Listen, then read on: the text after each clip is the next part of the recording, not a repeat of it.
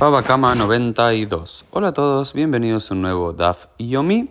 Basados en un aspecto que aparece en la Mishnah, un pasaje que aparece en la Mishnah, aparece aquí en la Gemara muchas preguntas que Rabba le, le pregunta a Rabba Bar Mari diciendo de dónde sabemos, cuál es el origen de tal dicho popular.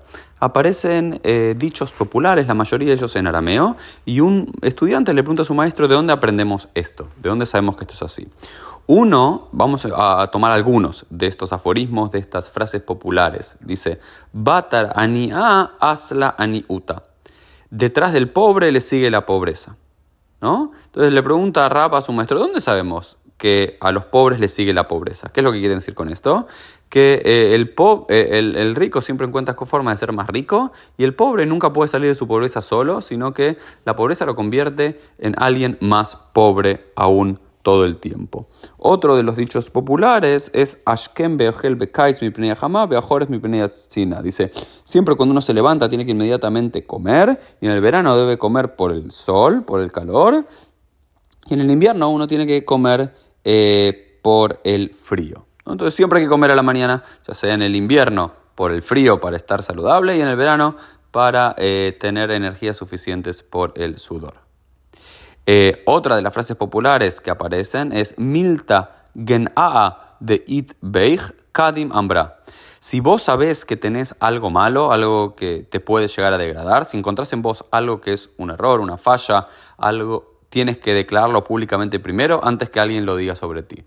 si, si uno comete un error, si uno sabe que cometió un error en el pasado, si uno si uno posee algo que no es una buena cualidad, es mejor decirla públicamente primero y adelantarse y no que otro la utilice en tu contra.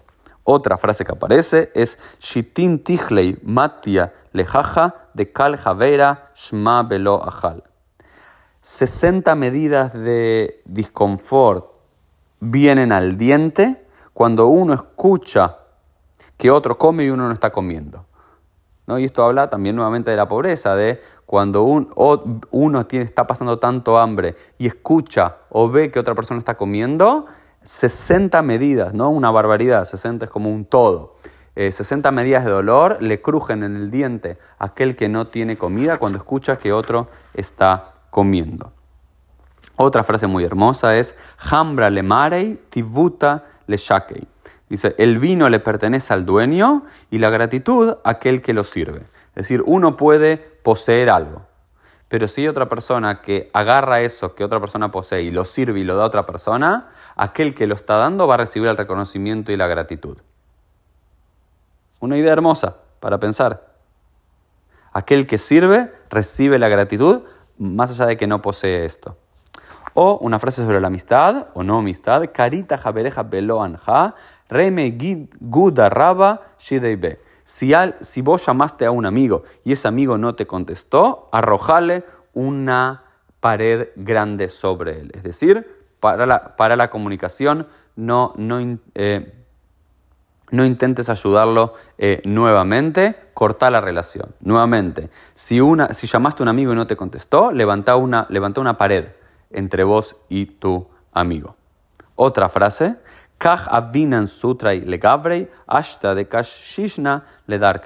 Cuando éramos chiquitos nos llamaban hombres y ahora que somos mayores nos llaman niños o nos consideran niños, ¿no? Comunidad interesante, los padres, no sé, eh, cuando los niños son pequeños, le piden que hagan cosas como si fuesen adultos y cuando uno ya llega a la vejez, el mundo ya lo considera niños nuevamente y otros se tienen que hacer responsables de ellos. Y así siguen apareciendo varias frases eh, interesantes aquí en nuestra Gemara.